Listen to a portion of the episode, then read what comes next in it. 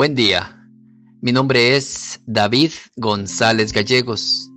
Pertenezco a la Iglesia de San Patricio del Ministerio de Estudio Bíblico Nazarenos Católicos, aquí en Laredo, Texas, Estados Unidos. Evangelio de hoy, domingo, diciembre 11 de 2022. Del Santo Evangelio según San Mateo, capítulo 11, versos del 2 al 11. Juan en la cárcel, había oído hablar de las obras de Cristo. Envió a sus discípulos a decirle, ¿eres tú el que ha de venir o debemos esperar a otro? Jesús le respondió, Id y contad a Juan lo que oís y veis. Los ciegos ven y los cojos andan. Los leprosos quedan limpios y los sordos oyen los muertos resucitan y se anuncia a los pobres la buena nueva. Y dichoso aquel que no halle escándalo en mí. Cuando estos se marchaban, se puso Jesús a hablar de Juan a la gente. ¿Qué salisteis a ver en el desierto? ¿Una caña agitada por el viento? ¿Qué salisteis a ver si no? ¿Un hombre elegantemente vestido? No, los que visten con elegancia están en los palacios de los reyes. Entonces, ¿a qué salisteis? ¿A ver un profeta? Sí, os digo, y más que un profeta. Este es de quien está escrito, He aquí que yo envío mi mensajero delante de ti, que preparará por delante tu camino. En verdad os digo, que no ha surgido entre los nacidos de mujer uno mayor que Juan el Bautista. Sin embargo, el más pequeño en el reino de los cielos es mayor que él. Palabra de Dios. Gloria a ti, Señor Jesús. En este tiempo histórico en el que transcurren los hechos narrados, Juan contaba con un número muy grande que lo seguía y acompañaba. De allí que escuchamos decir los discípulos de Juan, del mismo modo que escuchamos los discípulos de Jesús. Mateo, al escribir este Evangelio, tiene en cuenta a estos grupos bautistas que tenían a Juan como el Mesías que esperaban. Es por eso que nace la polémica sobre quién es más grande en el reino de los cielos. Estando Juan encarcelado, recibió numerosos testimonios sobre la persona de Jesús de Nazaret, sobre su vida y sus obras. A través de su pregunta, Juan quiere esclarecer el manto de incertidumbre acerca del origen y de la misión de Jesús, confirmar que este es el Mesías que Israel espera.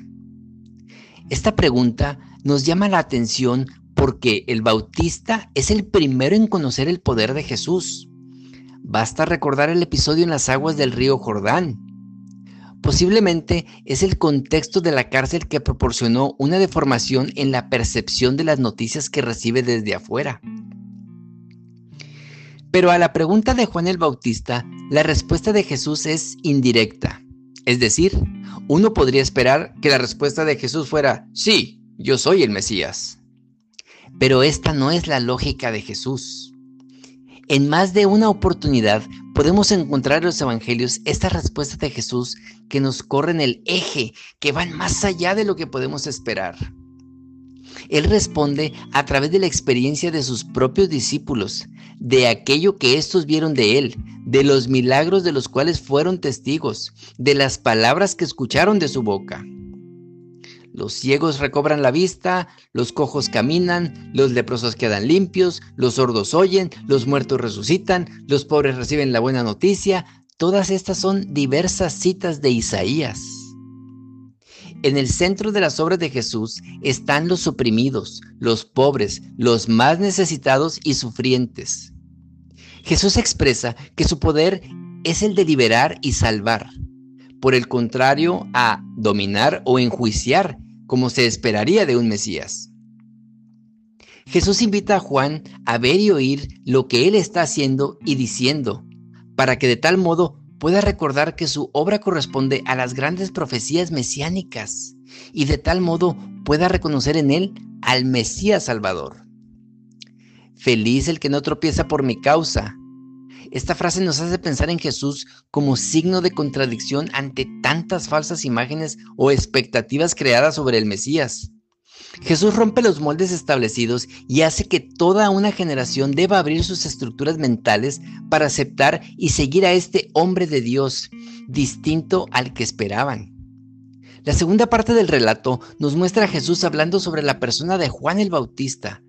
En sus palabras, Jesús afirma que Juan es más que un profeta, porque es aquel del que hablan las escrituras que vendrá como mensajero a preparar el camino del Señor. No solo es más que un profeta, sino que también es grande como hombre, más que sus contemporáneos. Sin embargo, es el más pequeño en el reino de los cielos. Este contraste nos quiere mostrar que para ser grande es necesario convertirse cada vez en más pequeño. El color morado eh, eh, en, en las misas nos habla de la firmeza de la penitencia, la firmeza de la conversión. Ya siguiente vamos a empezar a ver un color morado más ligerito tendiendo a rosa, que se dice que es un tiempo de preparación. Esperar a Jesús o prepararnos para su nacimiento. Nosotros no celebramos fechas, celebramos que Dios mismo, la persona de Jesús, se hizo hombre y va a nacer.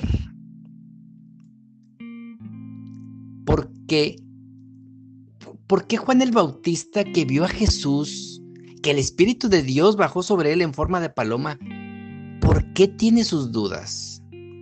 En su pregunta, ¿eres tú o tenemos que esperar a otro? Aquí radica la importancia de alimentar la fe cada día, porque no sabemos cómo vamos a enfrentarnos a esos momentos que llegarán de enfermedad, de dolor o hasta de cárcel.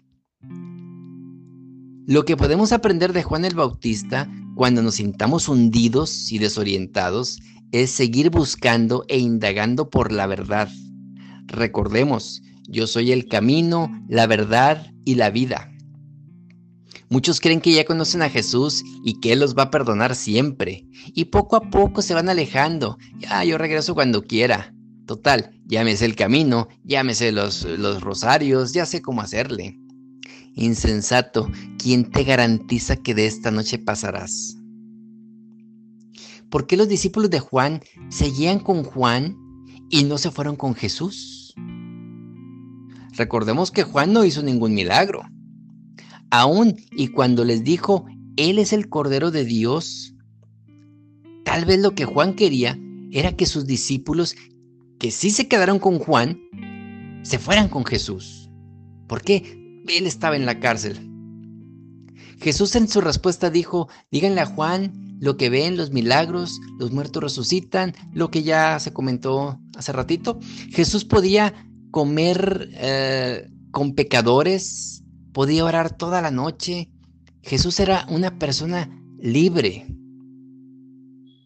Juan, en cambio, era una persona predecible los mismos lugares, la misma comida, la misma ropa, el mismo lugar para bautizar. Y Jesús se movía de un lado a otro y con mucha libertad, y comía con todos, pecadores y no pecadores. Muchos de nosotros que asistimos a algún ministerio, tal vez algunos seamos como los discípulos de Juan ya no sabemos el caminito, el salón parroquial, la comunidad que me halaga, mis allegados, mis fieles seguidores. Con suerte y hasta me reservan un espacio de estacionamiento los domingos. Ya sabemos qué es lo que sigue. Conocemos al padre, conocemos al diácono, a los encargados de X o de Y. Somos los meros meros. ¿Tú ya te congelaste? ¿Te oxidaste por la rutina de hacer siempre lo mismo? ¿O eres capaz de ser dócil y decir, donde el viento me lleve, como esa libertad que tenía Jesús? ¿Quiere ayuda el Ministerio X? Vamos. ¿Necesita una plática el Ministerio Y? Claro, con todo gusto, podemos ir. Comemos y convivimos con todos, creyentes, no creyentes, pecadores, no pecadores, católicos, no católicos. No me interesa ser de los VIPs, no me interesa que me halagues, no me interesa oír, somos la crema y nata. A veces nosotros nos quedamos amarrados a las cosas materiales y estas no nos van a saciar la vida. Aprendamos de los discípulos de Juan el Bautista a ser flexibles y escuchar la voz de Jesús. No seamos celosos de otros grupos, acudamos con ellos, escuchemos sus testimonios. Debemos mirarnos todos los hermanos y grupos de la iglesia con los ojos de Jesús, porque si nos seguimos mirando con ojos humanos, igual y nos condenemos. No nos vaya a decir Jesús al final, raza de víboras, no los conozco. Cuando Juan el Bautista predicaba en el desierto, ¿a qué salieron? Eran las preguntas de Jesús a ver un profeta. Cuando tú vas a comer la cena de Navidad, ¿por qué la comes? ¿Porque es una comida más? ¿A qué te reúnes con la familia? ¿A qué te reúnes con los amigos? ¿Qué hace especial a la Navidad? Esa cena y esa reunión familiar o de amigos puede ser en cualquier momento, en cualquier otra fecha. Si quitamos a Jesús de la Navidad, esa cena no tiene sentido porque todo lo anterior lo podemos hacer en cualquier momento. Repito, si quitamos el nacimiento de Jesús, esa cena no sirve de nada. Nos reunimos para celebrar a Jesús que nos amó y se hizo uno como nosotros. ¿Es esta cena o tendríamos que esperar otra? Te repito, no es la cena. Lo que la hace especial es Jesús. Oremos. Nada te turbe, nada te espante, todo se pasa, Dios no se muda. La paciencia todo lo alcanza. Quien a Dios tiene, nada le falta, solo Dios basta. Vayamos con alegría a proclamar la palabra del Señor. Excelente domingo. Y te pregunto, ¿tu Navidad son solo foquitos, regalos, la cena, el pavo, los tamales? ¿O en realidad te estás preparando para recibir a Jesús? ¿Será esta cena o tendríamos que esperar otra?